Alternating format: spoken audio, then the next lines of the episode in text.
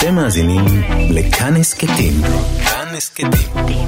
הפודקאסטים של תאגיד השידור הישראלי. כאן תרבות.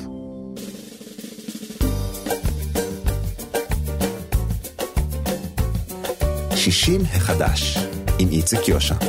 לחיות בגיל השלישי.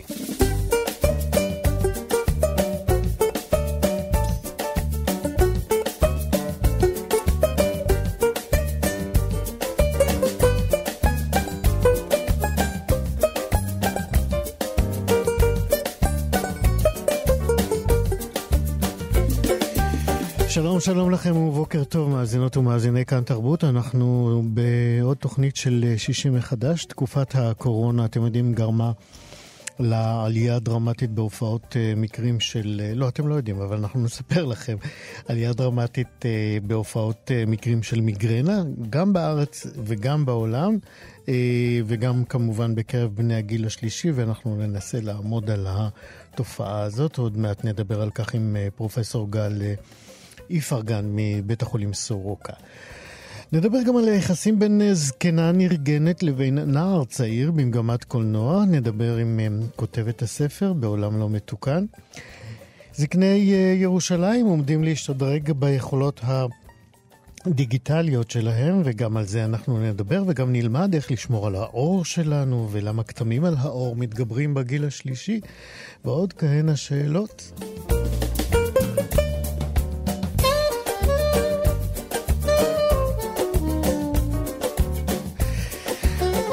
כל אלה וכמובן אה, מוסיקה ישראלית אה, ותיקה, כרגיל מוסיקה מראשית ימי הפופ בישראל בצוות התוכנית היום.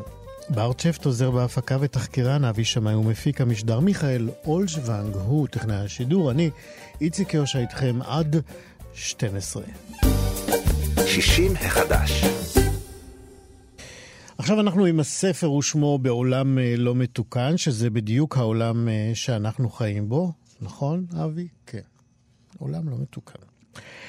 הסיפור הזה מתרחש במועדון אה, ברידג' שכל אה, שחקניו הם קשישים, ואחת השחקניות המרכזיות במועדון היא אירן, אה, זקנה שסביבותיה מתארים אותה כגאוותנית ונרגנת. אישה שצמצמה את מגעיה עם העולם לכדי מינימום הכרחי. עמרי הוא תלמיד אה, מגמת קולנוע בתיכון, שמבקש לעשות אה, סרט על מועדון הברידג' הזה. אירן, הנרגנת, כאמור, אה, מסרבת להשתתף בסרט. אבל עמרי לא מוותר, ומאמצי השכנוע שלו מייצרים גשר וקשר מאוד מיוחדים בין הזקנה הנרגנת לבין הנער המוכשר. את הספר הזה כתבה מאיה סביר, והיא האורחת שלנו עכשיו. שלום, מאיה. שלום איציק. מי זאת אירן? אה, מי זאת חוץ ממה שאמרתי עליה. חוץ מ... אז, אז רגע, זה נכון שיש בה צד נרגן, אבל אה, אני רוצה לחדד, היא גם שנונה, היא סופר חריפה, היא, מרוב שהיא רצינית, היא מצחיקה. אה, והנרגנות היא רק המעטפת החיצונית. כמו שאומר אה, ינקלה, המח... הפרטנר שלה בברידג'. הפרטנר שלה בברידג' והמחזר שלה בפנים היא חמאה. אה, והוא רואה את זה. ועמרי, הנער שרוצה לעשות אה, את הסרט על הקשישים האלה שמשחקים ברידג', בעצמו לא כל כך יודע למה הוא רוצה לעשות דווקא את הסרט הזה. הוא, הוא, הוא מחפש משמעות, ויש לו איזושהי הרגשה שהמשמעות נמצאת אצל האנשים המבוגרים האלה, ובעיקר הוא מרגיש שאירן אה, מחזיקה איזשהו סוד, היא מחזיקה אה, איזושהי תשובה, והוא מחזר אחריה, הוא מחזר עיקש. אה, והוא מתחיל מלראיין את הקשישים האחרים, כי היא לא מוכנה להשתתף, והוא בא עם השאלות שלו. ובסופו של דבר מה שגורם לה להיענות זה שהיא אומרת לו, השאלות שלך פשוט לא טובות. אם אתה רוצה להבין משהו על... היא נמצאת באזור, נסביר רק, שהיא נמצאת באזור כשהוא מראיין את האחרים, אבל היא לא משתתפת באירוע. היא מסרבת. כן. אבל היא, שואל, היא למשל שואלת, שומעת שהוא שואל את אחד המרואיינים, לאיזה רגע בחיים שלך היית רוצה לחזור? והיא אומרת לו, זו שאלה רעה מאוד. זו שאלה שבעצם פותחת את הדלת לנוסטלגיה, זה לא אמת. נוסטלגיה זאת נחמה. ובסופו של דבר אה, היא נכנעת, אה, גם היא סקרנית, אה, בעצם הסרבנות שלה זה בין השאר כי היא לא רוצה להביט לאחור, להיסטוריה שלה, לעבר שלה, כי יש שם הרבה כאבים. והיא אומרת לו, אם אתה רוצה לדעת משהו אמיתי על בן אדם, אתה צריך לשאול שאלות שיגעו באחרות שלו, כי כל אחד מאיתנו אחר באיזשהו אופן. ככה היא מנסחת את זה, אירן? כן, כל אחד אחר. אחרות. אחרות. כל כן. אחד אחר באיזשהו אופן, ואם אתה רוצה לדעת משהו אמיתי על הבן אדם, אתה צריך לנסות להבין מה האחרות שלו, איך הוא מבין אותה. והדבר השני שאתה צריך לשאול זה בנוגע למבט. לכל אחד יש מבט שמלווה אותו. שם נמצאים הקונפליקטים של הבן אדם, שם אה, נמצאות הרגישויות שלו. תברר מה זה המבט הזה, של מי הבן אדם, מי המבט שהופנם אצלו. והשאלה האחרונה, אם אתה רוצה לדעת משהו אמיתי על הבן אדם, היא מה עשית בחיים שלך שאין עליו כפרה. גם חיים שלמים לא יכפרו עליו. ובסופו של דבר הנער הזה מפנה את השאלות האלה אליה.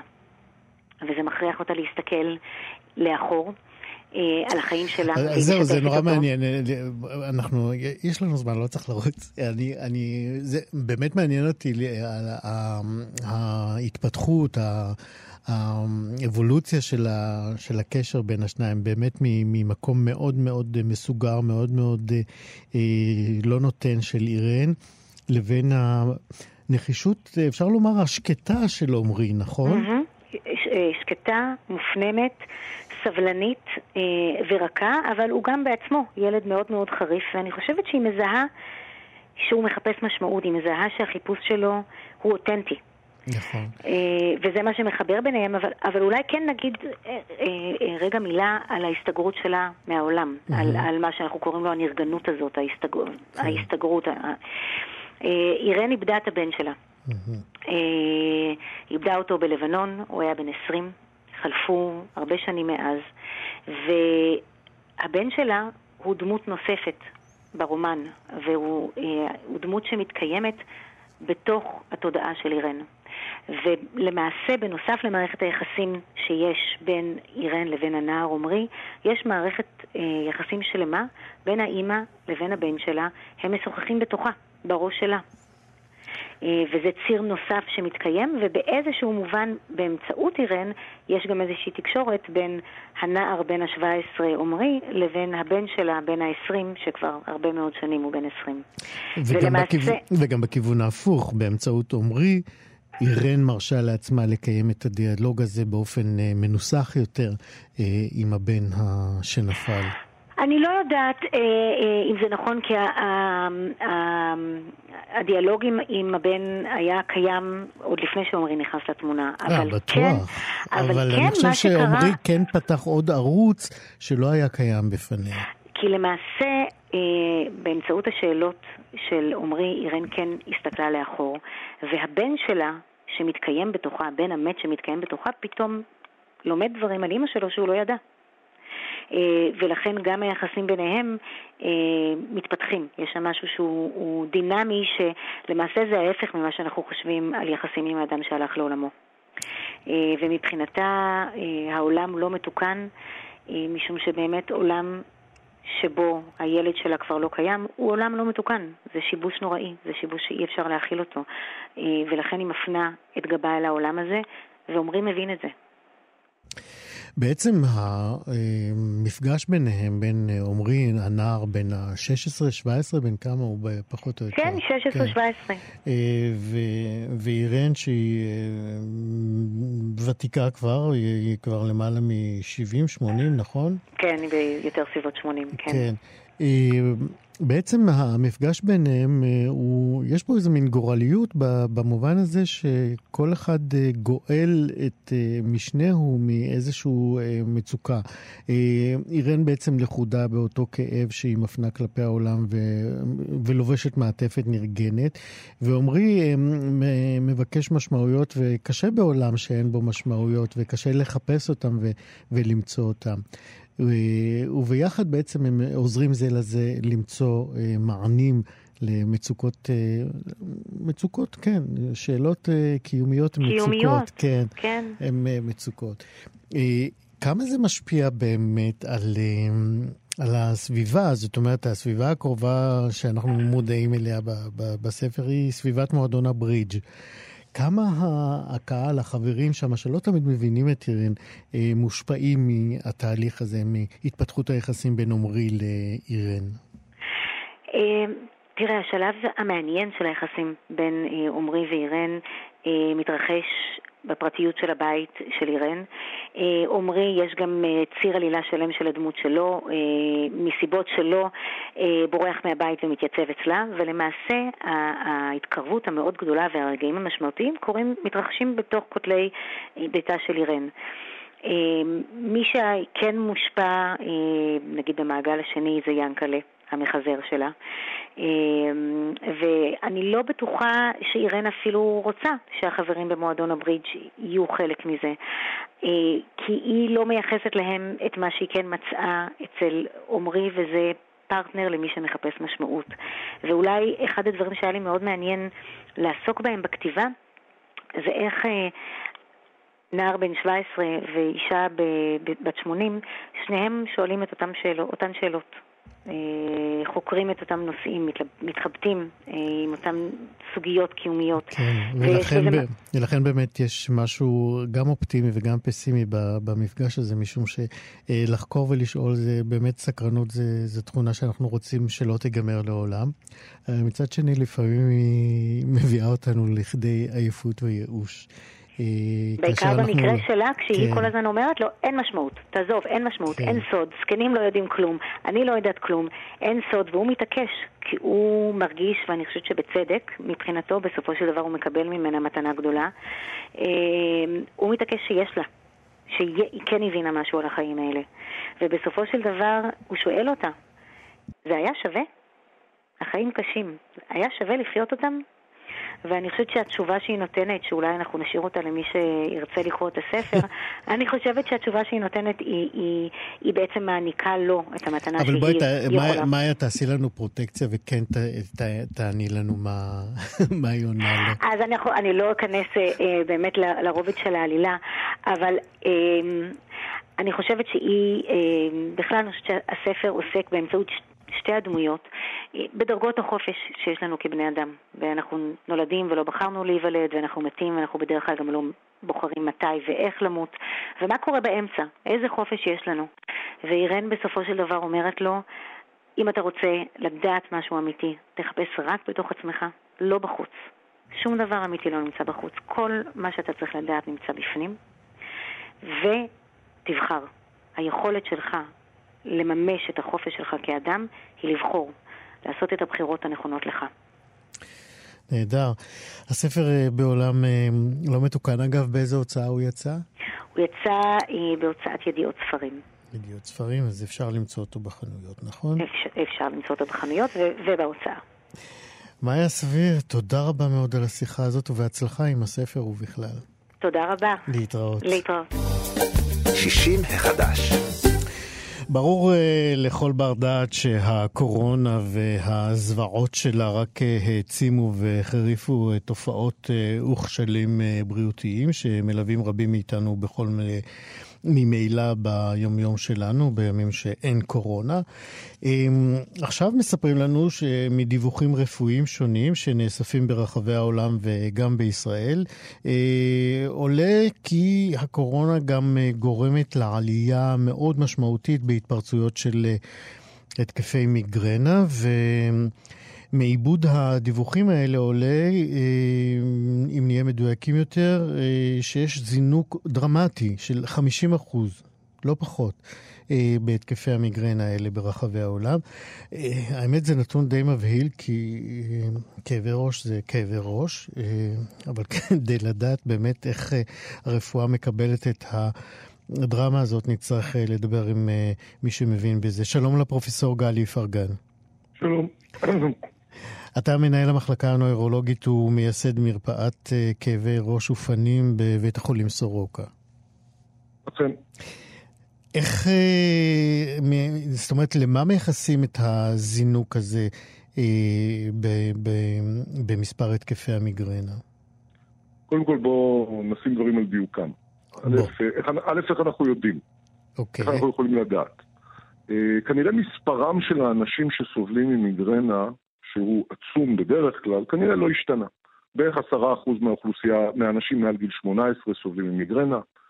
זה הרבה יותר שכיח בנשים מאשר בגברים, והמספרים האלה קיימים בכמעט כל חברה בעולם, ואני מניח שאין לנו לפחות שום יסוד להניח שזה השתנה כרגע.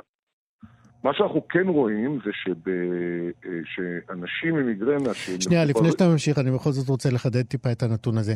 מה, הנתונים על אה, מספר האנשים שסובלים מהתקפי מיגרנה ברמות כאלה ואחרות, אה, השתנו במהלך הימים האלה? זאת אומרת, קיבלתם דיווחים על שינויים לא, משמעותיים? לא, המספר הזה לא השתנה. אוקיי. או לפחות אין לנו גם שום דרך לדעת, אבל כעיקרון אין לנו גם שום אינדיקציה לזה שהמספר הזה השתנה. אבל? אבל, האנשים שסובלים ממיגרנה ונמצאים בתוך כל מיני מערכות של דיווח, כאילו שסופרים את ההתקפים שלהם באפליקציות, בכל מיני שיטות כאלה, mm-hmm. משם אנחנו למדים שמעל 50% מהאנשים, תדירות התקפי המיגרנה והחומרה שלהם על גברה במהלך החודשים האחרונים. כאשר בחצי מהם בערך גברה בצורה מאוד משמעותית, משמעותית לתפקוד שלהם.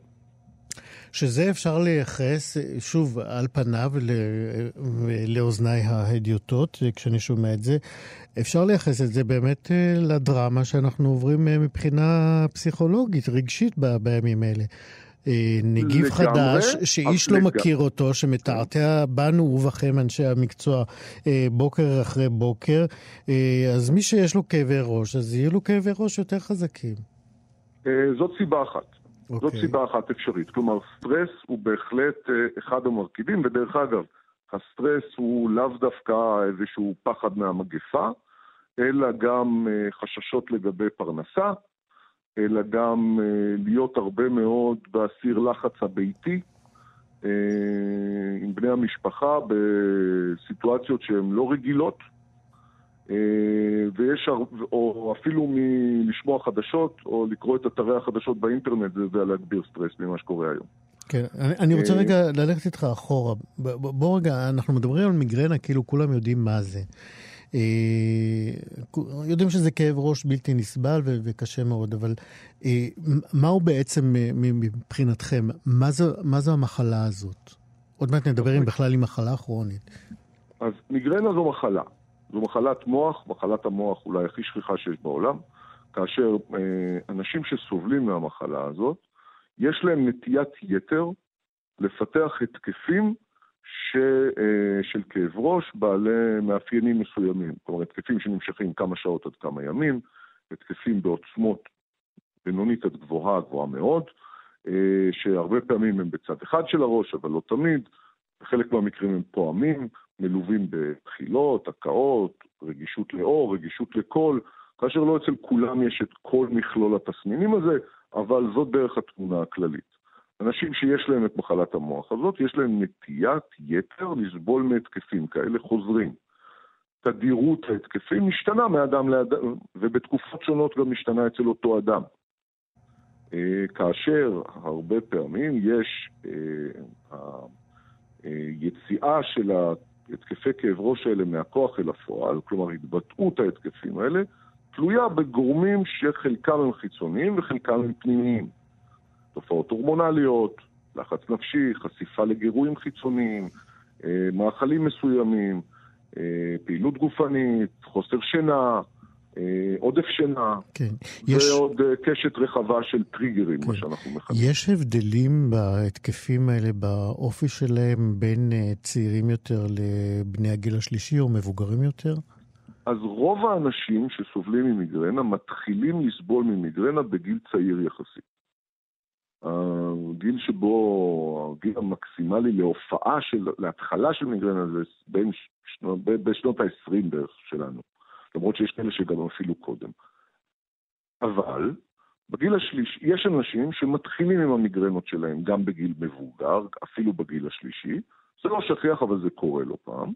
ומיגרנה יודעת להשתנות עם הגיל. כאשר אצל נשים אנחנו לא פעם, אנחנו רואים שבערך שני שליש מהנשים, המיגרנה שלהם משתפרת אה, אחרי גיל הפסקת הווסת, אבל שליש לא, ויש אפילו כאלה שאצלם זה מתגבר. זאת אומרת, אי אפשר, אי אפשר אה, לקשור את זה להפסקת המחזור. אפשר לקשור את זה, יש קשר הורמונלי, לא אבל. הוא רק חלק מהפרמטרים, כן. ויש גם רבים בגיל השלישי שממשיכים לסבול ממיגרנה, וכאלה אפילו שמפתחים אותה כשלא הייתה להם קודם. כן. למה בעצם אה, אה, המחלה הזאת לא מוכרת כמחלה כרונית? למה לא מוכרת? היא מוכרת כמחלה כרונית. כן. מדובר במחלה מוכרת. אם אנחנו מסתכלים על נתוני ארגון הבריאות העולמי, שבודק את ההשפעה, ש... אה, את הנכות והפגיעה הנגרמת ממחלות שונות, הרי מיגרנה היא אחת הראשונות ברשימה. אה, אנחנו לגמרי מדברים כאן על מחלה כרונית, כאשר אה, דרגת חומרתה משתנה מאדם לאדם. אני מתכוון לזה שהאם היא מוכרת, נגיד, לצורך הכרה באחוזי נכות? אה, הכרה באחוזי נכות היא נקודת תורפה בעייתית להרבה מאוד מצבים רפואיים שבהם אין לנו איזשהו מדד אובייקטיבי. כן. שמודד עם... אה, ולכן הכרוניות שלה היא לא, לא מוטלת בספק, אבל היא סוג של כן, סימן שאלה כשאפשר שבנ... לקבל בשביל זה איזושהי תמורה אה, סיעודית או כספית. כן. זה מוכר לנושאים האלה רק במקרים מאוד מאוד קיצוניים, וגם אז מטופלים עוברים, אנשים סובלים מזה אה, וסובלים ממיגרנות מאוד מאוד קשות ובתדירות גבוהה, הם אה, לא קל להם לשכנע ואכן לקבל הכרה כזו. כן. מה, מה הם דרכי הטיפול אה, שידועות? אני מבין שלא ממש יודעים לטפל בזה בצורה שורשית. בואו נגיד ככה. מאחר והמחלה, הנטייה לסבול ממיגרנה היא נטייה שהרבה פעמים, בחלק גדול מהמקרים היא משפחתית, תורשתית, גנטית. 70% מהאנשים סובלים ממיגרנה, יש להם לפחות קרוב משפחה אחד מדרגה ראשונה שיש לו מיגרנה. אז אנחנו לא יודעים לשנות גנטיקה של אנשים. עדיין לא. אה, עדיין אנחנו לא יודעים לעשות את זה, וכנראה זה די רחוק. אבל, לא, זה לא מצחיק, אנחנו עושים את זה במצב, אנחנו לא רחוקים משם במחלות מסוימות, אבל... אני יודע שאנחנו רוצים, אני יודע, כן, כן. כן. אבל פה אנחנו לא יודעים לעשות את זה. במה אנחנו כן יודעים? אז דבר ראשון שאנחנו יודעים בלטפל בזה, זה איך לטפל בהתקפים עצמם, איך לעצור התקפים. כאשר יש מספר תרופות, חלקן משככי כאבים שטובים להרבה דברים, וחלקם ספציפיים למיגרנה, שלוקחים בזמן ההתקף. מצד שני, אנחנו מנסים לצמצם את מספר ההתקפים. איך מצמצמים את זה? טיפול מונע. טיפול מונע, יש לנו מספר תרופות שכאשר ניתנות באופן קבוע, הרי שיודעות להפחית את אה, תדירות ההתקפים. חלקם הם תרופות שניתנות בכדורים מדי יום, טיפולים ביולוגיים שנכנסו בשנה וחצי האחרונות, שנתיים האחרונות לשוק הישראלי גם, אה, שבהם נותנים נוגדנים כנגד איזשהו חלבון קטן שמעורב בהתפתחות מיגרנה. וכל הדברים האלה יודעים לתת אפקט מונע לאנשים עם התקפי מיגרנה תכופים יחסית. בוא נגיד מעל לפעם, בש... מפעם בשבוע ומעלה. חוץ מזה, אנחנו גם, ופה אני חוזר חזרה לנושא ימי הקורונה, mm-hmm. אז סיפור הסטרס הוא רק סיפור אחד בתוך ההחמרה הזאת. אבל ברגע, בחודשים האחרונים, אנשים שינו הרבה מאוד התנהגויות אה, שהיו להם קודם לכן. הם הולכים לישון בשעה אחרת, קמים בשעה אחרת. כשאדם בבידוד ופתאום הוא ישן עד, אה, לא יודע מה, כי אין לו לאן ללכת בבוקר, אה, תבנית השינה השתנתה, ומיגרנה יודעת לרגיש, להיות רגישה לזה. תבניות האכילה שלנו השתנו, אנחנו אוכלים בשעות אחרות, אוכל אחר מזה שהיינו אוכלים כשהלכנו לעבודה אה, ואכלנו אולי בחדר אוכל של מקום העבודה שלנו. וכל התבניות האלה שמשתנות, הרגלי פעילות גופנית שלנו, הרגלי השינה, הרגלי האכילה, בנוסף לסטרס שנוצר, כולם ביחד תורמים להחמרה של מיגרנה. חלק מהתמודדות עם מיגרנה גם בשגרה זה לנסות ולהבין את הדפוסים שעושים לנו פחות טוב ולראות איפה אנחנו יכולים לשנות אותם. אה, חלק מהטיפולים, או לפחות הטיפולים העצמיים שכולנו מכירים, זה אה, מי שנתקף בהתקף מיגרנה מחפש מקום חשוך ושקט כדי להתבודד בו. למה, למה צריך את החושך? מה עושה החושך? החושך לא עושה שום דבר, האור עושה. אה, אדם בזמן התקף מיגרנה יש לו רגישות יתר הרבה פעמים לגירויים okay. אוקיי. חיצוניים, גירויים של קול, גירויים של אור, גירויים של ריח. Mm-hmm. אז החושך מסלק הוא... אותנו, הוא כן עושה משהו. החושך הוא פשוט היעדרו של האור. okay. כן. אה, וכאשר אתה אה, נכנס לחדר, שהוא יכבה את האור, שם כרית על הראש כדי לא לשמוע שום דבר, אתה מנטרל את הגירויים האלה שמסוגל, שמפריעים לך ומגבירים את האי-נוחות שלך. את הסבל. אה, זו הסיבה. אה, הרבה פעמים, אה, כאשר אדם אחד במשפחה סובל, נמצא בהתקף מיגרנה, כל המשפחה סובלת. כי צריכים ללכת על בהונות כדי לא לעשות רעש, לא טלוויזיה, לא אורות, לא זה, ובהרבה מאוד משפחות, כל המשפחה שותפה להתקפי המיגרנה של האימא, הבת, whoever. זאת אומרת, 700 אלף, אה, כ-700 אלף אה, איש בישראל אה, סובלים מההתקפים האלה באופן קבוע כמעט, נכון? נכון. תופעה איומה. אתה אופטימי בקשר לפתרונות היעילים? א', מאוד. בעיקר בגלל ש... מה קורה באמת במחקר? קודם כל, תעזוב את המחקר, תראה מה קורה בשטח. ב-20 שנה שאני עוסק בתחום הזה, mm-hmm. הרי שמשנה לשנה יש לנו יכולות טובות יותר, אפקטיביות יותר, אה, משמעותיות יותר אה, בטיפול באנשים עם מיגרנות, בעיקר באנשים עם המיגרנות הקשות יותר. Mm-hmm. כאשר ב, מעבר לפינה נמצאים עוד אה, פיתוחים ועוד תרופות חדשות שבדרכם. וככל שהארסנל הטיפולי הזה יותר גדול, יש לנו יכולת לתת טיפול אפקטיבי יותר ליותר ויותר חולים. וגם להתאים אה, יותר תרופות ליותר אנשים.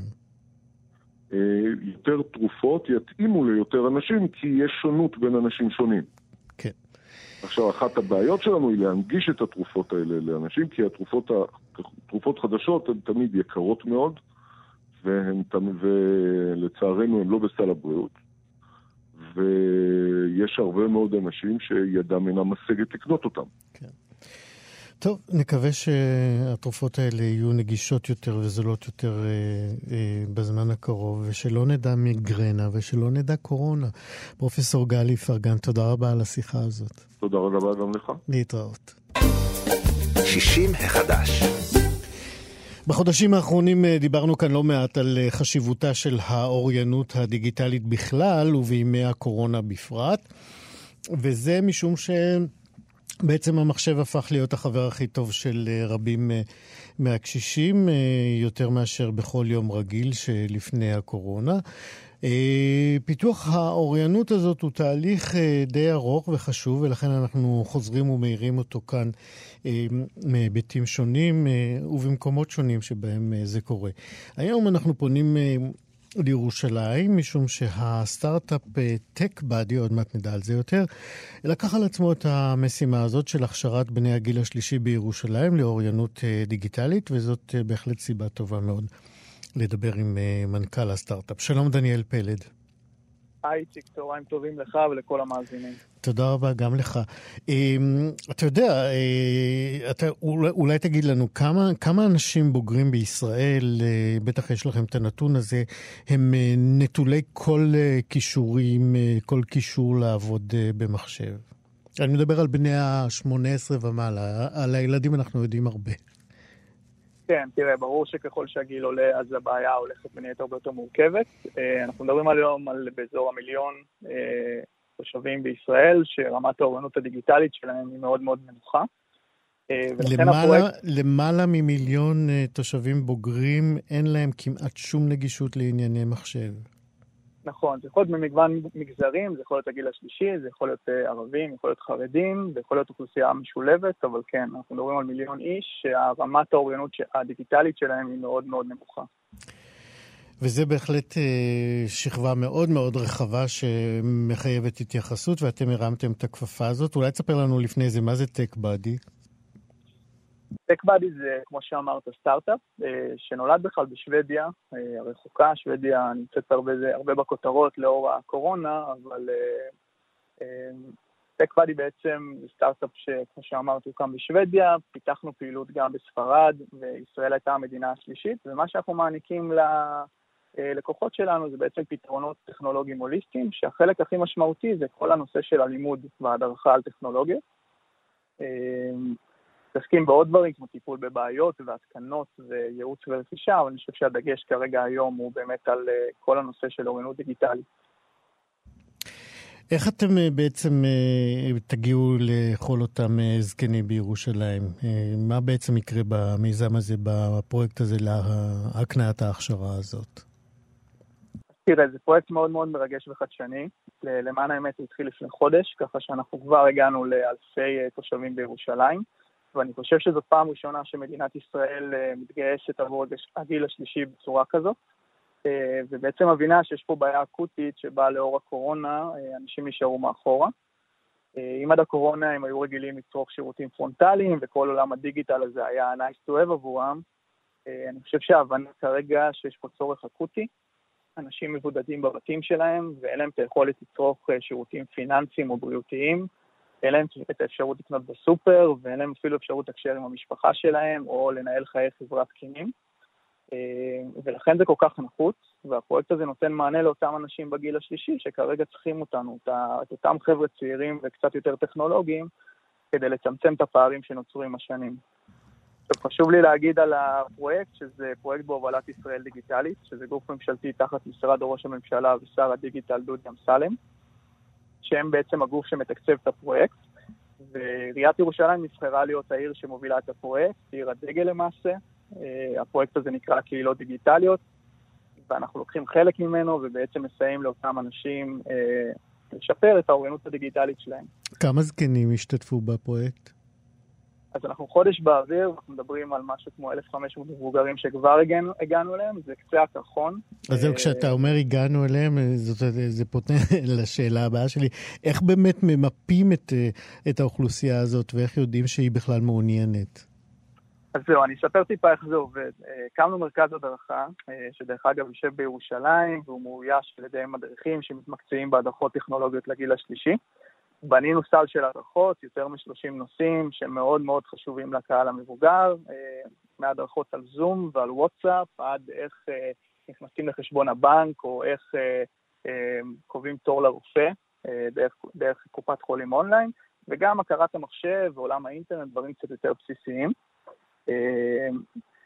ואנחנו בעצם נותנים לתושב לבחור מתוך סל השירותים האלה את הנושאים שרלוונטיים לו, ככה שבעצם כל ההדרכות מותאמות אישית לצרכים שלו. אנחנו לא מלמדים את כולם הכל, אנחנו רוצים ללמד את האנשים את מה שהם צריכים. אמ, עכשיו, כל הדרכה עורכת באזור שעה, היא מתנהלת מרחוק, זה חשוב להגיד. אז זהו, רציתי אה, להגיד לך, הלימודים הם מן הסתם עכשיו מרחוק, אבל אתה יודע, יש כאן איזשהו מלכוד, מישהו שלא יודע להפעיל בכלל מחשב, איך הוא ילמד מרחוק. יפה. אז אנחנו, אתה, אתה צודק לגמרי, ולכן הפתרון שלנו משולב. כלומר, הדרכה בבסיסה היא מרחוק, דרך uh, הדרכה טלפונית ודרך זום. אנחנו בעצם רוצים לראות את התלמיד, ורוצים גם לשתף את המסך כדי להסביר לו בדיוק איך עובדים הדברים. Uh, אבל אנחנו מודעים לזה שיש אנשים שהרמת אוריינות שלהם היא אפסית, ולכן הפתרון שלנו משלב גם הגעות עד הבית, לאזרחים שצריכים את זה, כדי לבצע להם את החיבור הראשוני. כלומר, הגענו כבר ליותר מ-150 אזרחים עד הבית שלהם, כדי לב...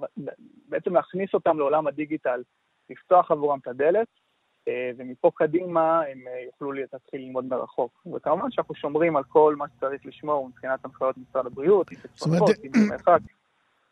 זאת אומרת, כן. מספיק ביקור אחד אה, של אותו מתנדב אה, או מי שעובד בפרויקט הזה אה, כדי להכשיר את הזקן, הזקנה, אה, להמשיך וללמוד מרחוק, או שהליווי הזה נעשה יותר צמוד? אני אומר את זה מהניסיון שלי, אם היו מראים לי פעם אחת והולכים, אני לא הייתי לומד כלום. אה, כן, אבל בגלל זה טק באדי אה, זה ההתמחות שלנו, okay. אה, אוקיי. ואנחנו מצליחים באמת להמיר הרבה מאוד אנשים ללמידה מרחוק. ומי שצריך עוד ביקור יקבל גם עוד ביקור, אבל בסופו של דבר, אה, בגלל שהיום קורה, הכל קורה דרך זום, אז אה, מאוד מאוד חשוב ללמד אותם, אה, להתקין להם את התוכנה, להסביר להם איך הם נכנסים לשיחה, איך הם לוחצים על הקישור, איך הם מפעילים את הרמקול ואת המיקרופון שלהם, ש-once הם שם בפנים, החיים שלהם בלמידה מרחוק ולהיכנס לכל עולם התרבות שעכשיו מלמדים אותם מרחוק דרך הזום, הוא הרבה יותר פשוט. כן, דניאל פלד, לסיום, אני רוצה לשאול אותך, יש איזה תחומים אה, ספציפיים שאתם אה, מתמקדים בהם? הרי אתם לא תלמדו אותם את אה, כל תורת המחשב. כן, כמו שאמרתי, בחרנו 30 נושאים שאנחנו יודעים שנותנים מעטפת מלאה. מה הבולטים כן. שבהם? אז זה יכול להיות זום, זה יכול להיות וואטסאפ, זה יכול להיות הכרת המחשב, זה יכול להיות עולם האינטרנט. חשוב לי רק להגיד בעוד איזה משפט, שמעבר להדרכות הפרטניות האלה, הקמנו גם וובינארים, הדרכות קבוצתיות, mm-hmm.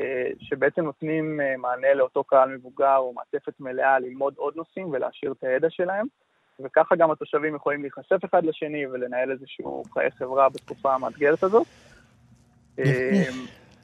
טוב, אנחנו מברכים אתכם באמת על היוזמה הנהדרת הזאת, אה, להנגיש את, ה, את עולם המחשב להרבה מאוד זקנים שמוצאים את עצמם אה, מנותקים בעצם מהמודרניות. כן, אם, אם אפשר משפט לסיום. לסיום. אה, להגיד שאנחנו קוראים מפה לכל תושבי ירושלים להתקשר למוקד 106 או להיכנס לאתר של העירייה ולהירשם. זה שירות ללא עלות עבורכם ויכול לשנות לכם את התקופה הקרובה. זה חשוב. ואנחנו ללא עלות. נשמח באמת לעמוד פה לשירותם.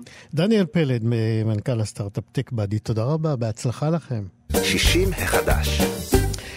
ולסיום התוכנית שלנו הבוקר, אנחנו נעשה טיפול אה, לאור שלנו ונשאל אה, כמה שאלות שמעסיקות אותנו בצעירותנו, אבל אה, לא פחות גם בהגיענו לגיל השלישי.